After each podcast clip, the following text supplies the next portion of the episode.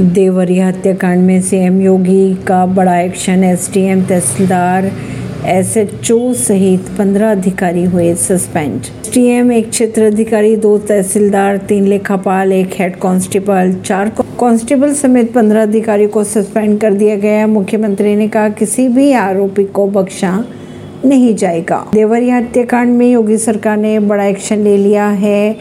पंद्रह अधिकारियों को सस्पेंड भी कर दिया है। हत्याकांड की समीक्षा के दौरान मुख्यमंत्री ने कहा, किसी भी आरोपी को बख्शा नहीं जाएगा। खबरों के अगर माने तो इन अधिकारियों की लापरवाही आ रही थी सामने। परवीन सिंह नई दिल्ली